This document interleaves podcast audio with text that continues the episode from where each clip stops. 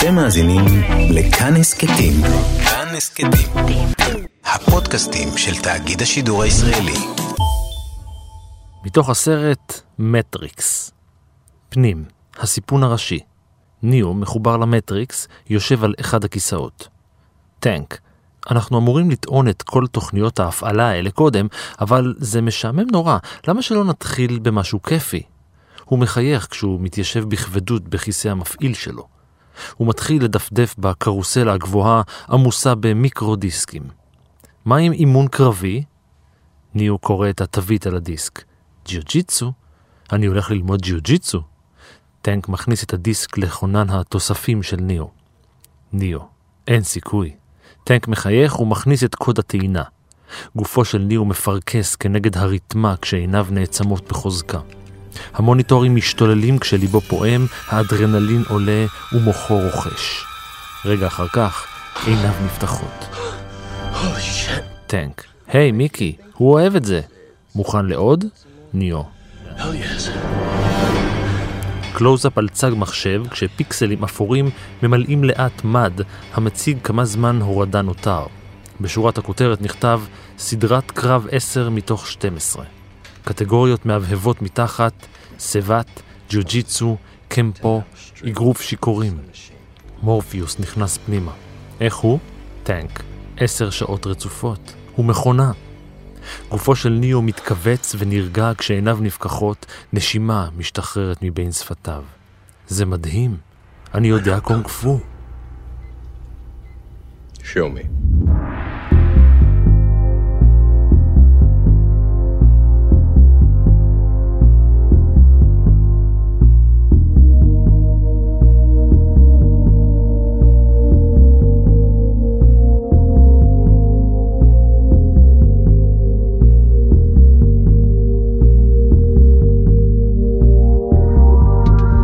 היי, אני ערן מנהר ואתם על מנהר הזמן. מדי פרק אנחנו מספרים לכם על מקרה שקרה בעבר, מזווית שכנראה עוד לא הכרתם. העונה הזאת של מנהר הזמן מורכבת כולה מסיפורים שאתם, המאזינים, שלחתם. את הרעיון לפרק הזה שלח לנו רון דותן, והוא לא מתרחש במטריקס, אלא בעולם האמיתי, בשתי יבשות שונות. אנחנו מתחילים באסיה.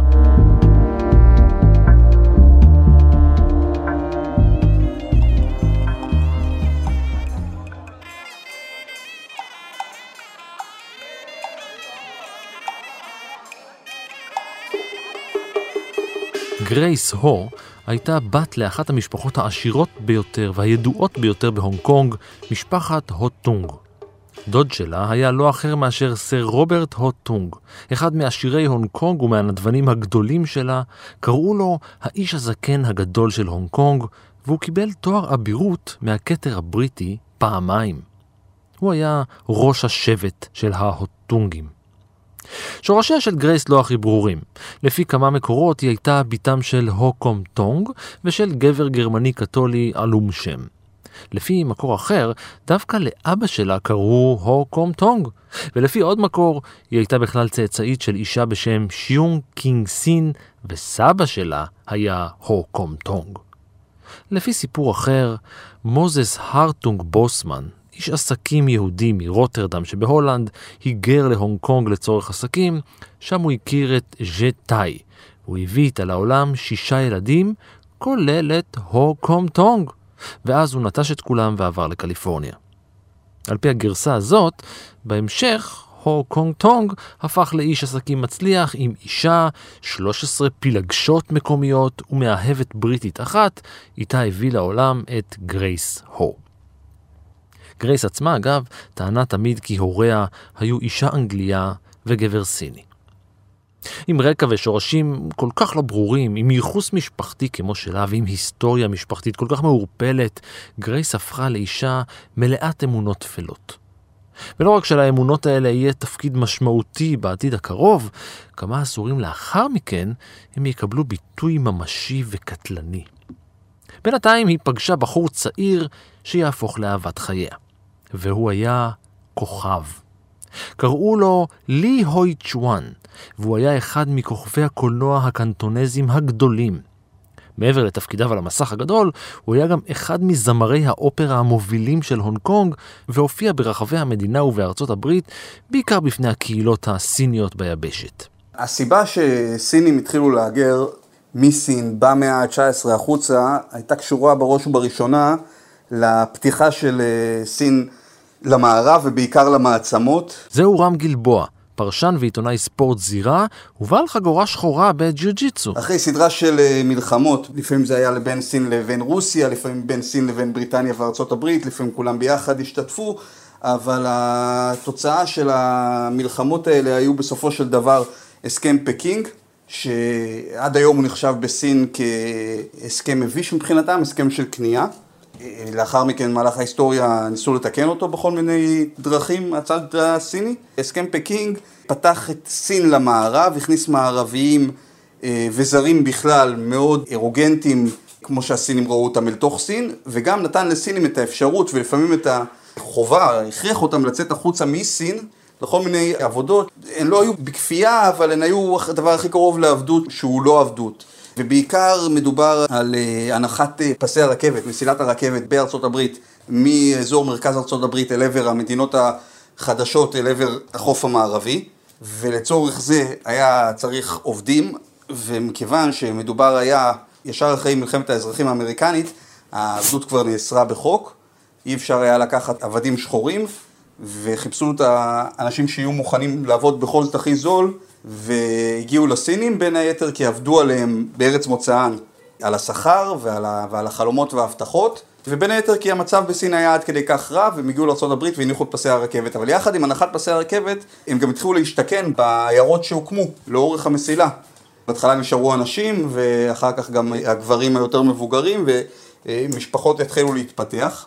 ובגל השני, שהגיע די במהרה, או כמעט במקביל, זה היה של חיפוש זהב. זה שלח אותם לא רק לארה"ב, אלא בכלל להקים גלים כאלה של צ'יינאטאון לאורך מדינות שקרובות לסין, בעיקר באוסטרליה, אבל גם בדרום מזרח אסיה, בחיפוש אחר זהב. וכך הוקמו למעשה הצ'יינאטאונים הברית, שאחת הכי גדולות ומפורסמות זה סן פרנסיסקו. גרייס והוי צ'ואן התאהבו. אחרי שהתחתנו הביאו לעולם חמישה ילדים, אולם לא כולם נולדו באותה יבשת. בנם הרביעי למשל נולד בכלל בארצות הברית, בזמן שלי הוי צ'ואן יצא יחד עם בני משפחתו לסיבוב הופעות בן שנה באמריקה.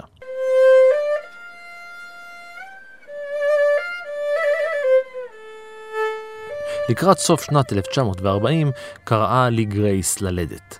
היא נכנסה לבית החולים הסיני בצ'יינאטאון שבסן פרנסיסקו, ושם ילדה את בנה. זוכרים שאמרנו שהיא הייתה מלאה באמונות טפלות?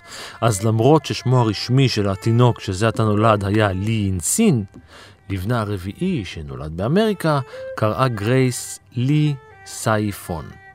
המשמעות, פניקס קטן.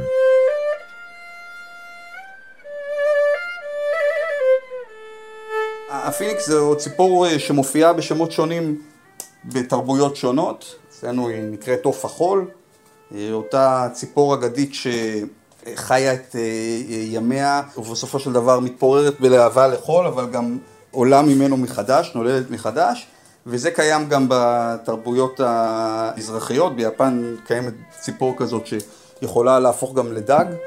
אנחנו עוד נחזור אל הפיניקס הזה. הרופאה בבית החולים, דוקטור מארי גלובר, נתנה לרך הנולד שם אמריקאי משלה. היא קראה לו ברוס. ברוס לי.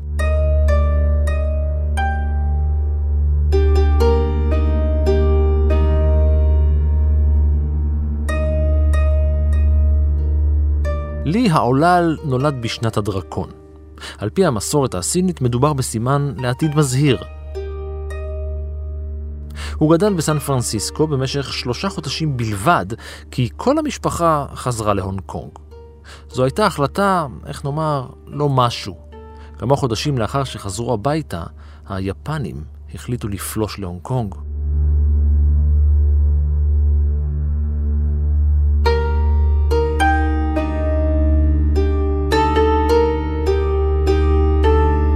הם בחרו לחזור מהחוף המערבי להונג קונג למעשה דקה לפני הכיבוש של הונג קונג על ידי יפן, מלחמת העולם השנייה, וכמו בכל מקום שנכבש על ידי כל אחד במהלך מלחמת העולם השנייה, וודאי כל, כל מקום שהיה תחת הכיבוש היפני, החיים בהונג קונג בתקופת מלחמת העולם השנייה לא היו הכי קלים. משפחת לי חיה תחת הכיבוש היפני במשך שלוש שנים ושמונה חודשים.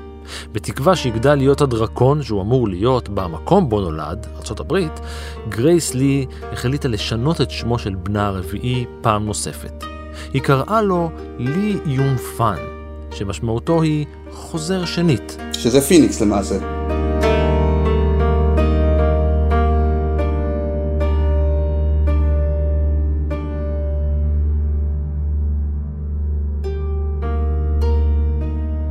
לאחר המלחמה חזר הוי צ'ואן לקריירת המשחק שלו. בשנות ההתאוששות של הונג קונג ובנייתה מחדש, הוא הפך עוד יותר פופולרי משהיה קודם לכן. וכך יצא שלי יון פאן הקטן גדל עם אבא מפורסם, אבא שחקן. הוא הכיר את תעשיית הקולנוע מגיל מאוד צעיר. הוא אפילו השתתף בכמה סרטים בתור ילד. תפקידו הראשון היה בסרט נערת גשר הזהב, שם גילם, אם, אם אפשר להשתמש במילה הזאת בכלל, תינוק. אבל עשה את זה טוב. כשהיה בן תשע הוא שיחק לצד אבא בסרט הילד, שיצא בשנת 1950, והוא היה מבוסס על קומיקס. זה היה תפקידו הראשי הראשון, ועד גיל 18 הוא שיחק ב-20 סרטים שונים. שם הבמה שלו היה סיאלונג, דרקון קטן. זה גם, זה דרך אגב, זה משהו שהוא די נפוץ בתרבויות המזרח אסיאתיות, השמות הנוספים, ושם למזל, ושם שאם כותבים אותו בצורה אחת הוא נקרא ככה, אבל אם אתה עובר למדינה אחרת הוא נקרא קצת אחרת, זה משהו שהוא לא היחיד שחווה את זה שם. הוא למד בבית הספר היסודי טקסונג, וכשהיה תלמיד תיכון בבית הספר לסל שבהונג קונג, הוא השתמש בשם הסיני לי ינג קאם. בשנת 56, כשהיה בן 16, ציוניו היו די גרועים, והתנהגותו הייתה טעונה שיפור. בלית ברירה הוא עבר לבית הספר על שם סנט פרנסיס אקסאבייר, בית ספר קתולי לבנים. שם הוא עבר חינוך מותאם אישית ותיעל את האנרגיות שלו למקום אחר.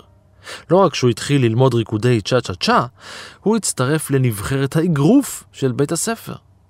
אחרי שנתיים הוא זכה בטורניר האגרוף של הונג קונג, כשבסיבוב הגמר הוא ניצח בנוקאוט את האלוף הקודם. באותה השנה הוא גם זכה באליפות הונג קונג בריקודי צ'ה צ'ה צ'ה. אפשר להבין כבר שלי גדל במשפחה מיוחסת, שלא חסר לה כלום, בסביבה תומכת ומכילה. רק שברבות השנים הלכה השכונה בה גרו בהונג קונג ומשכה אליה עוד ועוד תושבים. שצף של פליטים סינים שטפו אותה, והיא הפכה צפופה, צפופה מדי.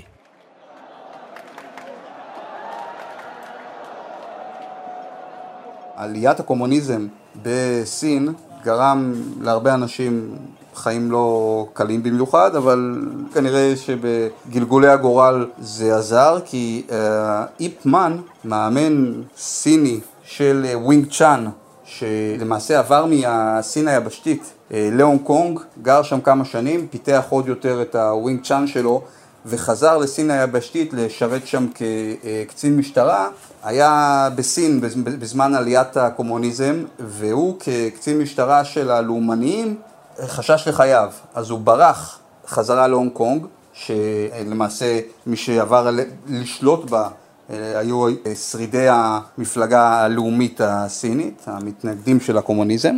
הוא עבר לשם כדי אה, להמשיך לחיות, ושם התחיל לטפח קבוצה קטנה של תלמידי ווינג צ'אן על מנת להתפרנס.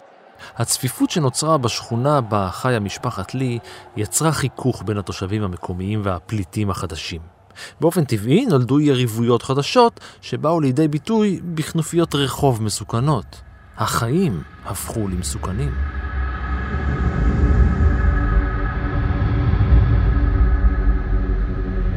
לי הצעיר נקלע לא אחת לתגרות של ממש, קרבות רחוב בין כנופיות. להורים שלו היה ברור מה הוא צריך לעשות. הוא חייב ללמוד סוג של אומנות לחימה כלשהי, לא משנה מה. וכך החל אביו השחקן ללמד את לי הצעיר את העקרונות הבסיסיים של טאי צ'י בסגנון וו. באחת מאומנויות הלחימה של הקונג פו, ויש אלפי סגנונות, שלפעמים סגנון של אומנות לחימה יכול להיות משהו שטופח במשפחה אחת אה, או, או באיזה רחוב אחד, כפר אחד קטן במשך כמה דורות, וזה כבר סגנון נפרד, למרות כל סגנון זה למעשה, באומנות לחימה סינית כמעט מדבר על הבן אדם עצמו שעושה אותו, הוא משתנה מבן אדם לבן אדם, אבל יש סגנון אחד מאוד אה, אה, נפוץ ודי ותיק, שהמקורות שלו כנראה רצים כ-400-500 שנים אחורה, וזה הטאי צ'י. וטאי צ'י זה מה שמכונה בסין אומנות לחימה פנימית, היא סוג של פילוסופיה בתנועה, מדיטציה, ואומרים שברמות הכי גבוהות של טאי צ'י אפשר גם ליישם אותה באופן קרבי, כהגנה עצמית. אני אומר אומרים כי זה מעולם לא הוכח, אבל אה, יש לה אספקטים בעיקר של תרגול בזוגות, שמדמה סוג של אה, לחימה, וזה נקרא ידיים דוחפות, אפשר ליישם את זה בסוג מסוימת של היאבקות. זה אף פעם לא הוכח כאומנות לחימה יעילה. אחרי שהפסיד בכמה קרבות שכאלה בגיל העשרה שלו, החל לי ללמוד ווינג צ'אנג. מדובר בסגנון של לחימה סיני מסורתי, סוג של אומנות הגנה עצמית, בה עושים שימוש בתנועות ידיים מהירות ורגליים חזקות, לצד תרגילי הרפייה. הוא למד מהמאסטר ייפ מן, ודי מהר הפך לאחד מתלמידיו המוכשרים ביותר. אחד התלמידים האחרים היה עד לקרב אימון בין השניים, והוא תיאר את המהירות והדיוק שבבעיטות של לי. אומנויות לחימה סיניות נקראות במערב קונג פו, והיום גם בסין האמת הן נקראות קונג פו, למרות שבמקור צמד המילים קונג פו ייצג מיומנות וכל מיומנות גדולה, וגם לטבח יכולה להיות קונג פו, וגם אם אתה אה, מנקה רחובות ואתה עושה את זה בחן מופלא, ואתה מנקה רחוב, רחובות הכי יעיל וזריז וטוב שהיה, אז יש לך קונג פו, ו- ו- ואפשר לראות את הקונג פו כשבן אדם עושה את המלאכה שלו. עד גיל 19, קרבות הרחוב שלי הפכו תכופים יותר ויותר. באביב 59 נקלע לי לקרב רחוב נוסף, כשהפעם המשטרה הוזעקה למקום. היריב מולו נלחם לי היה חלק מארגון פשע, והאפשרות שחוזה יוצא על ראשו שלי הייתה ממשית. כדי לשמור עליו בחיים, המשטרה איימה להכניס אותו לכלא. ולכן, על מנת להגן על בנו ולהבטיח לו חיים בריאים ושלמים, אביו שלי החליט על צעד קיצוני. הוא שלח אותו לארצות הברית.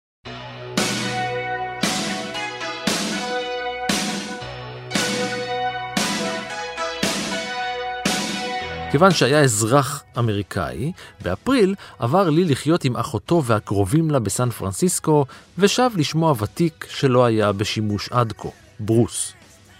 כמה חודשים הספיקו לו, והוא עבר צפונה משם אל סיאטל. שם הוא המשיך בלימודי התיכון שהפסיק, ועבד כמלצר במסעדה של רובי צ'ו. שם הוא גם התגורר.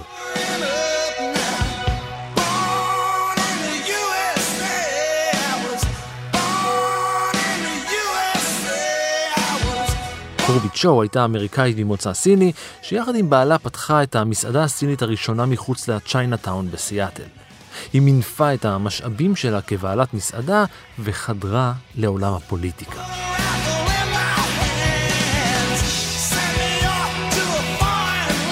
נוסף על העבודה במסעדה המפורסמת, לי התחיל ללמד את אומנויות הלחימה שהוא ידע באופן פרטי.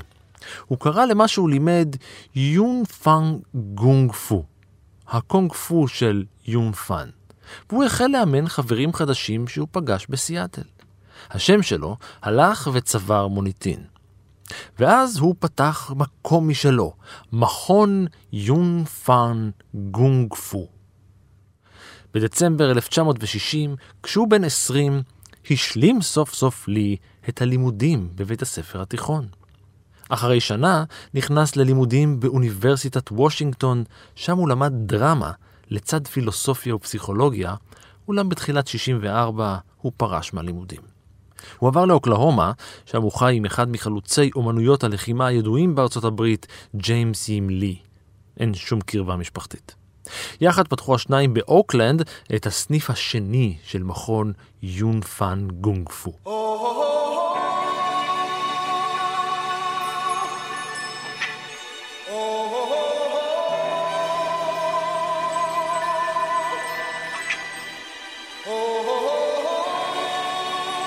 ביוזמתו של ג'יימס השתתף לי באליפות הבינלאומית הראשונה לקראטה בלונג ביץ', קליפורניה, שם הוא פגש גם את אלוף הקראטה, צ'אק נוריס.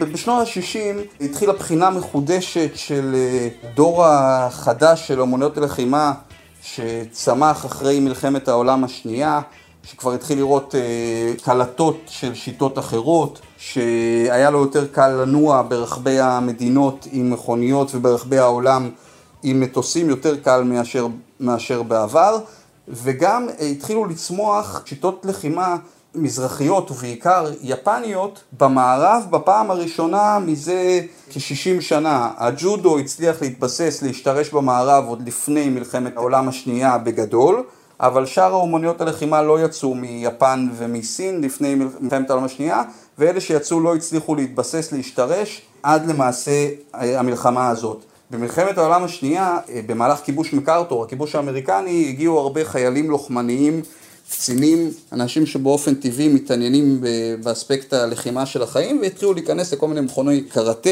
וג'ודו בעיקר וגם מכוני ג'ו-ג'יצו וכשהם חזרו הביתה למדינות האם שלהם ובעיקר זה מדובר בארצות הברית הם חלקם שגם היה להם ראש עסקי יותר טוב פתחו מכונים. חלקם היו באמת כבר, כבר הספיקו ללמוד באמת את האומנות שאותה הם התיימרו לייצג וחלקם היו פשוט אנשים די גדולים וחזקים עם רקע של שנה שהם התאמנו באיזה מכון קראטה וזה הספיק כדי לדעת ולהיות הרבה יותר חזק מכל מי שהיה בסביבה וזה יחד עם עוד כמה סיפורים, אה, סיפורי אגדות שהם סיפרו על עצמם, הספיק אה, לקדם אותם רחוק מאוד, והם פתחו מכונים. והדור הבא כבר של התלמידים שלהם לא הספיק להם כל כך על להגיד שאני, שאני הכי חזק, הם רצו גם uh, לבדוק את זה. זה התחיל בתחרויות ללא מגע, של קראטה מרחוק כזה, שלווה בדרך כלל בהרבה סיפורים של אם הייתי פוגע אז הייתי הורג אותך, בגלל זה אני לא יכול להילחם בך קרב אמיתי, כי הידיים האלה הם נשק קטלני, ואם אני חלילה אפגע במישהו אז יאשימו אותי, ובגלל זה אני לא הולך לזירת האגרוף, כי שם יש דברים שאסור לי, אה,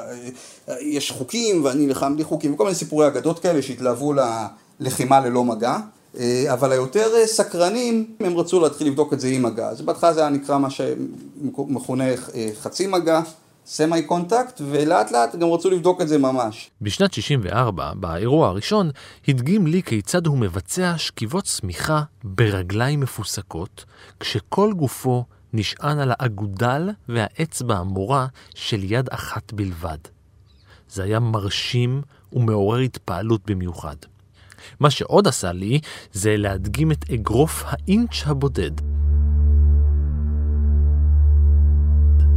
דמיינו את זה. לי עומד זקוף, כשרגל ימין מושטת לפנים, ברכיו כפופות מעט, ומולו עומד יריב כלשהו. ידו הימנית שלי מושטת קדימה באגרוף, אולם היא לא ישרה עד הסוף. בין האגרוף והחזה של היריב מפריד רק אינץ' אחד. שני סנטימטרים וחצי. אז מיישר לי את היד הימנית, והאגרוף ננעץ בחזה של היריב המתנדב, שעף בעוצמה לאחור, ובמקום ליפול אל כיסא שהמתין לו, פשוט מתרסק על הרצפה. למחרת נאלץ המתנדב, שהיה מארגן האירוע, להישאר בבית בשל כאבי תופת בחזה.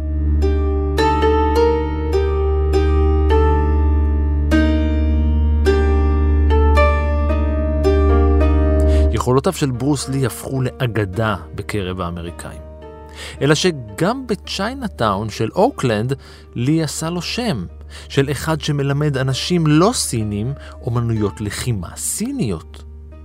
מאוחר יותר הוא העיד שהוצב לו אולטימטום. אתה חייב להפסיק עם זה, או שתיאלץ להתמודד בקרב אחד על אחד עם לא אחר מאשר וונג ג'קמן, מאסטר לחימה בטאי צ'י, שאולין ועוד אומנויות לחימה. אם יפסיד לי, מרכז הלימוד שלו ייסגר. אם ינצח, הוא מוזמן לעשות מה שהוא רוצה. רק שלג'קמן הייתה גרסה אחרת לאירועים. לטענתו, לי התרברב באחת ההדגמות שלו בצ'יינאטאון שהוא יכול לנצח כל אחד בסן פרנסיסקו. בכל מקרה, בסופו של דבר השניים עמדו זה מול זה בקרב על היוקרה. לפי עדות של אחד ממורי הטאיצ'י באזור, הקרב נמשך עד 25 דקות, זמן ארוך מאוד לקרב מהסוג הזה. לטענת וונג, לי תקף אותו באגרסיביות בכוונה להרוג, וכאשר וונג שלח את ידו ללחיצת יד מסורתית, לי דחף את ידו לכיוון עיניו של וונג. למרות שהיה חייב להגן על חייו, וונג טען שהוא נמנע מלהכות בכוח על מנת להרוג, כי במקרה שכזה הוא היה יכול לגמור בכלא בגין רצח. הקרב הסתיים, לפי וונג, עקב הידרדרות במצבו של לי. אבל ללי עצמו ולמקורביו הייתה גרסה אחרת לגמרי לקרב. לדבריהם, הקרב נמשך רק שלוש דקות והוכרע על ידי לי. כמה שבועות לאחר מכן התראיין לי וטען שניצח איזה אחד, לא חשוב שמות.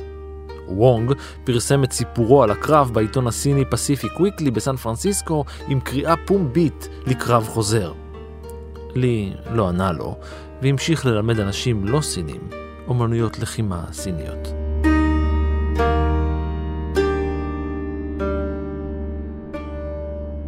בעקבות אותו אירוע בלונג ביץ' קיבל לי הזמנה ממפיק הטלוויזיה ויליאם דוזייר. אודישן לתפקיד בפיילוט לסרט בן מספר אחת על חייו הפיקטיביים של לי צ'אן, בנו הפיקטיבי של צ'רלי צ'אן, הבלש הפיקטיבי שחי בהוואי. My last name is Lee, Bruce Lee. I was born in San Francisco in 1940. I'm 24 right now. Now, you told me earlier today that karate and uh, jujitsu are not the most powerful of the best forms of uh, Oriental fighting. What is the most powerful of the best form? Well, it's bad to say the best, but uh, in my opinion, I think Kung Fu is pretty good. Would you tell us a little bit about Kung Fu? למרות שהרעיון מעולם לא יצא אל הפועל, הפוטנציאל שלו עבר מסך ובגדול. הקריירה של ברוס לי על המסך, הקטן והגדול, יצאה לדרכה. Everybody was kung fu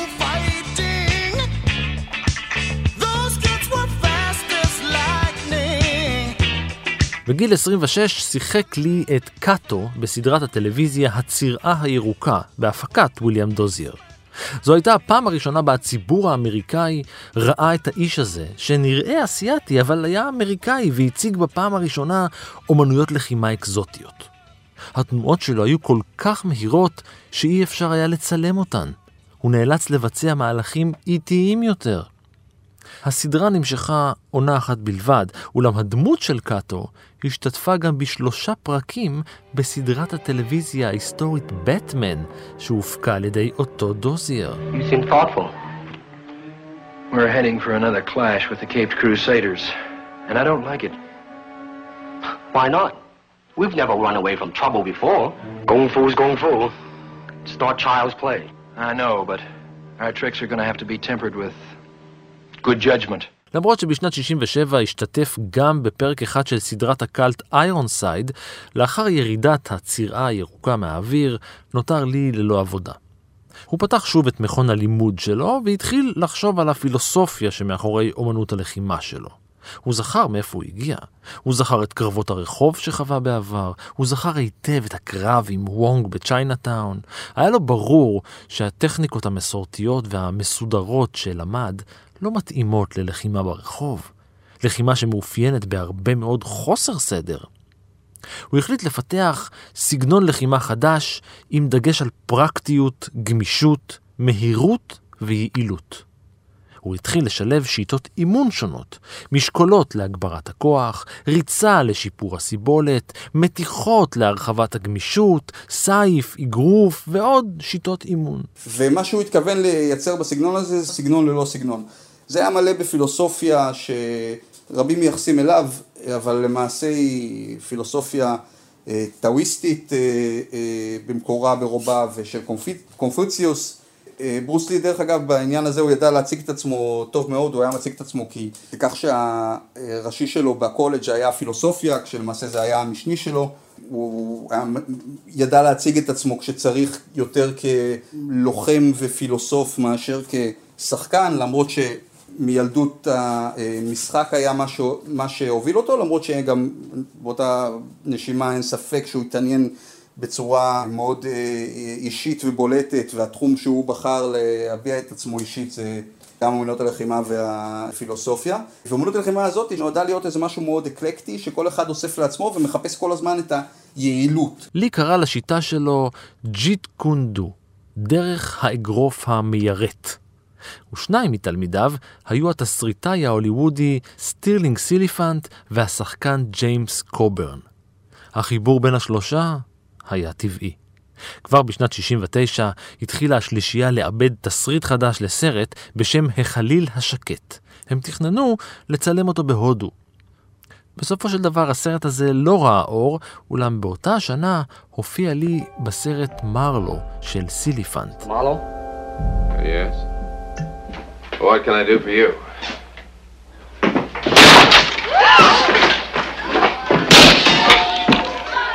Good grief, Philip, what are you boys up to? Well, just renovating, Chuck. Yes? Well, it's about time. עוד באותה השנה, 1969, הוא שימש כיועץ קראטה בסרט אחר וקפץ לכמה פרקים בסדרות טלוויזיה נוספות. well, let's hope Joshua can find that future husband. Oh, that'll be easy. Uh, he's probably tearing the town apart looking for her. I did not meet the ship because I refused to marry a woman I've never seen. Then soon. Decision, not yours. The society arranges all marriages. גם בשנתיים שלאחר מכן הוא שימש כיועץ לסרטים, הוא השתתף כאורח בסדרות טלוויזיה נוספות, ובשנת 1971 הוא עשה מעשה. הוא הגיש לתחנת טלוויזיה רעיון משלו תחת השם הלוחם, המגולל את סיפורו של לוחם שאולין במערב הפרוע. אבל גם סרטי פארמאונט וגם וורנר בראדרס ראו ברעיון שלו עוד סוג של מערבון קלאסי. הם רצו משהו מודרני יותר. וורנר לקחו את הרעיון שלי והפכו אותו מהלוחם לקונג פו. והתפקיד הראשי לא ניתן לו בשל המבטא הסיני הכבד שהיה לו. לי המאוכזב חזר להונג קונג. הוא התכוון לצלם שם כמה סרטים כדי שיהיה לו תיק עבודות להראות למפיקים בהוליווד, אלא שהוא כלל לא היה מודע לכך שהצרעה הירוקה שודרה בהונג קונג גם כן. והיה עוד יותר מופתע שבעיני הצופים בהונג קונג הוא עצמו הפך לכוכב של הסדרה. אחרי משא ומתן קצר עם שני אולפנים, לי חתם על חוזה לככב בשני סרטים בהפקת גולדן הרווסט. הראשון היה תפקיד ראשי בסרט הבוס הגדול בשנת 71.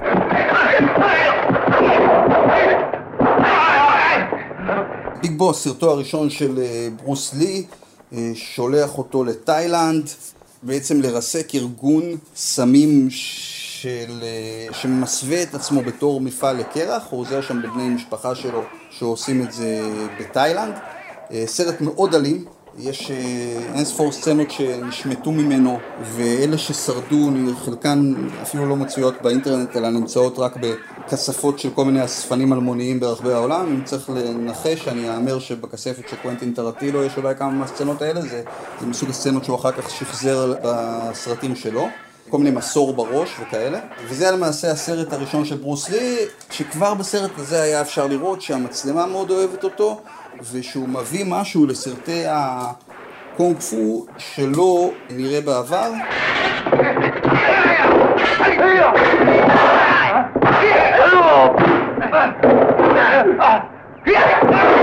הסרט היה הצלחה אדירה ברחבי אסיה כולה. ברוס לי הפך לכוכב בינלאומי. אחרי שנה יצא סרטו השני והמיתולוגי, אגרוף הזעם.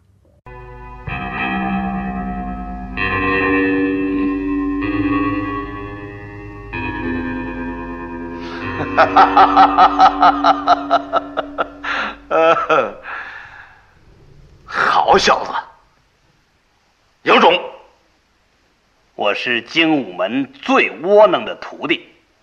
אגרוף הזעם זה לא סרט טוב, זה סרט שהוא כולו קטטה אחת גדולה מתחילתו ועד סופו, אה, מלא אה, לאומניות וגאווה, שמתאר בעצם את הכיבוש היפני וההשפעה היפנית על סין כשסין הייתה חלשה, בסוף המאה ה-19, תחילת המאה ה-20, וברוס לי, שמתאמן במכון סיני באותה, באותו סרט, מגן על כבודו של מאמן ומכון סיני שמושפל על ידי לוחמי קראטה ממכון יפני בעיר. הסרט הזה למרות שהוא מאוד לוחמני, מאוד אנטי יפני, מאוד uh, מדבר אל ברוס בכל הסיבות החיים ש, שברוס הכיר uh, שנאת uh, סינים בין אם קשיים שהיו לו עם בריטים בהונג קונג, בין אם הסיפורים שהוא שמע מאיפמן, אמנם לא שנאת סינים אבל כן שנאת הלאומניים שגירשה אותו אה, מהיבשת. הדברים שהוא חש על בשרו כשהוא היה בקליפורניה כבחור צעיר בן 18 והשלים שם תיכון ולמד שם בקולג' וניסה להתקדם בהוליווד אה, וראה איך תפקידים נלקחים ממנו וניתנים לשחקנים פחות מוכשרים אבל יותר לבנים. כל זה הוא בעצם פיצץ על המסך באין ספור קטטות באגרוף הזעם.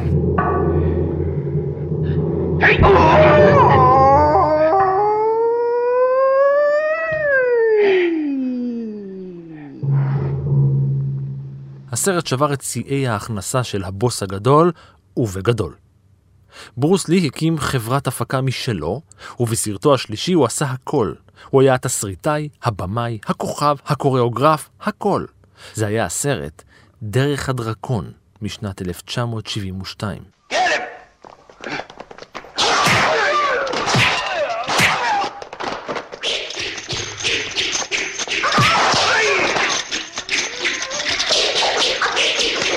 זה אולי אה, מניח את היסודות לג'קי צ'אן. ג'קי צ'אן שהגיע שנים אחרי זה כחקיין ברוסלי, במהלך גל הברוספלוטיישן שנוצר, גל שנוצר על ידי אולפני הונג קונג שחששו מאוד שעכשיו שהעולם מתרגל לברוסלי אף כוכב אחר לא יצליח והם ניסו לייצר חקייני ברוסלי ולשלוח את הסרטים האלה למערב כאילו אלה סרטים של אה, ברוסלי, לפעמים הם אמרו זה לא באמת ברוסלי אבל זה מי שברוס לי בחר שיהיה הממשיך שלו, קוראים לו ברוס לי, ולפעמים פשוט שלחו סרטים כאילו זה ברוס לי, ניסו למצוא את הבחור הכי קרוב לו, ואמרו הנה עוד סרט של ברוס לי, וזה הגיע ממש לסרטים מגוחכים ברמה ש- שלא נעשתה, אני חושב, מחוץ לקולנוע ההונג קונגי, וג'קי צ'אן גדל כחקיין ברוס לי, עד שג'קי צ'אן התחיל להוציא סרטים קומיים, ואז התגלה שהוא לא רק אתלטל ואמן לחימה, אלא הוא יודע לשלב את זה עם קומדיית סטייל בסטר קיטון הונג קונגי.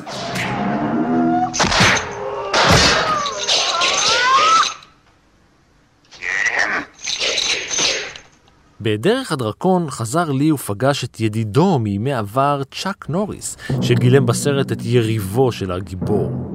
הקרב בין השניים הוגדר כאחת מסצנות הקרב הטובות ביותר בהיסטוריה של אומנויות הלחימה בסרטים.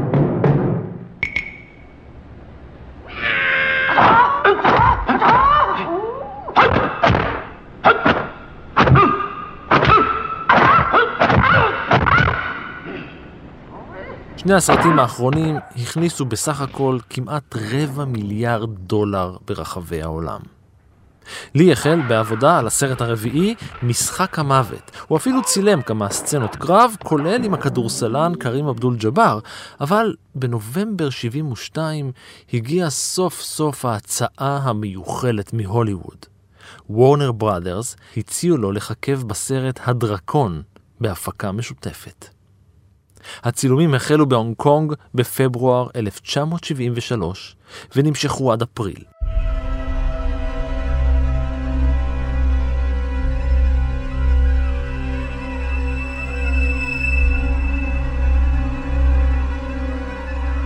בעשרה במאי, במהלך הקלטות השלמה באולפן ההקלטות בהונג קונג, התמוטט לי עם כאבי ראש והחל לפרכס.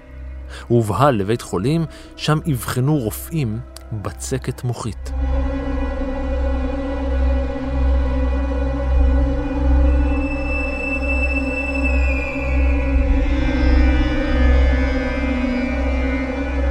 הם הורידו את הנפיחות וטיפלו בו עד שהוא חזר לעצמו. חודש עבר והכל נראה בסדר. עברו חודשיים, הכל היה תקין. ב-20 ביולי היה לי עסוק בכמה וכמה פגישות עבודה עם מפיקים ושחקנים. לקראת הערב התלונן על כאב ראש ולקח משכך כאבים המכיל אספירין. בשבע וחצי בערב הלך לנמנם. הוא לא התעורר מעולם.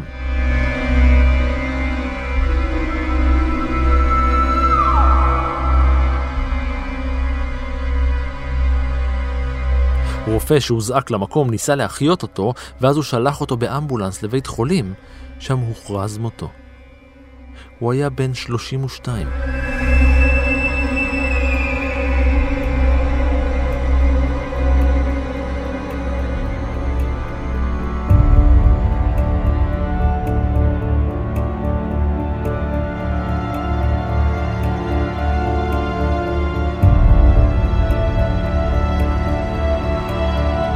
כיוון שלא הייתה פגיעה חיצונית גלויה בברוס לי, השמועות החלו להתעופף.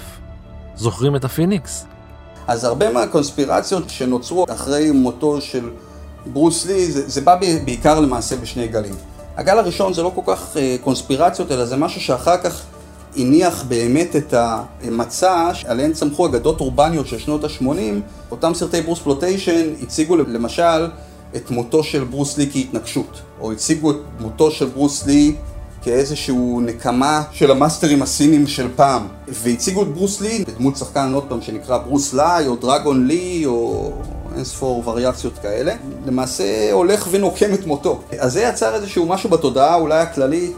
שהיה כאן משהו לא כמו שמספרים אותו. הגל הבא של התיאוריות הקונספירציה זה אחרי שבנו של ברוס לי מת, ברנדון לי, וכאן באמת מדובר, צריך להגיד, בצירוף מקרים הזוי, בייחוד שאנחנו יודעים כבר שעל ברוס לי התחילו האגדות בעקבות הקרב המפורסם שלו עם אה, וונג, אחרי שברנדון לי נהרג על הסט בתאונה הזויה, שבה יורים בו קליע דמה ששולב בטעות עם כדור ללא קליע. באחת הסצנות האחרונות אה, שצולמו, שהייתה גם אחת הסצנות הראשונות בסרט, ממש הוא פותח את הדלת ונורא, וזה סרט שמדבר על כוכב רוק שנורא מת וחוזר לחיים לנקום את מותו.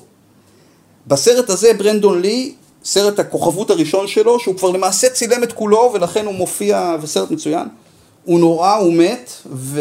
ואז מתחילה תיאוריית קונספירציה של ממש, שזה אותה קללה סינית שהוטלה על ברוס לי אחרי שהוא ניצח את וונג צ'ן, ובגלל שברוס לי לא הצליח להתמודד עם הקללה הזאת, ועובדה שהוא... שהיא הרגה אותו, המיתה אותו בביתה של השחקנית בהונג קונג, הקללה המשיכה להתגלגל אל בנו, ואז גם בנו נאלץ להתמודד איתה. הוא לא הצליח, הוא... והגיע אליו דרך אותו קליע מסתורי שנורה בבטנו, אבל הוא ינקום את מותו, ואיך אנחנו יודעים את זה? כי הסרט הזה דיבר על מישהו שנורא ומת, אבל חוזר ונוקם את מותו. מה שבאמת קרה לברוס לי, היא תגובה אלרגית למשכך הכאבים אותו נטל. מוחו התנפח בצורה ניכרת, וזה מה שהביא למותו. הדרקון היה אחד הסרטים המרוויחים ביותר באותה השנה, עם 850 אלף דולר בארצות הברית ועוד 350 מיליון דולר ברחבי העולם כולו בסך הכל. למרות שעלה לגדולה והפך לשם ידוע בכל העולם, האמונות של גרייס, אמו של ברוסלי, התבררו להיות לא טפלות בכלל.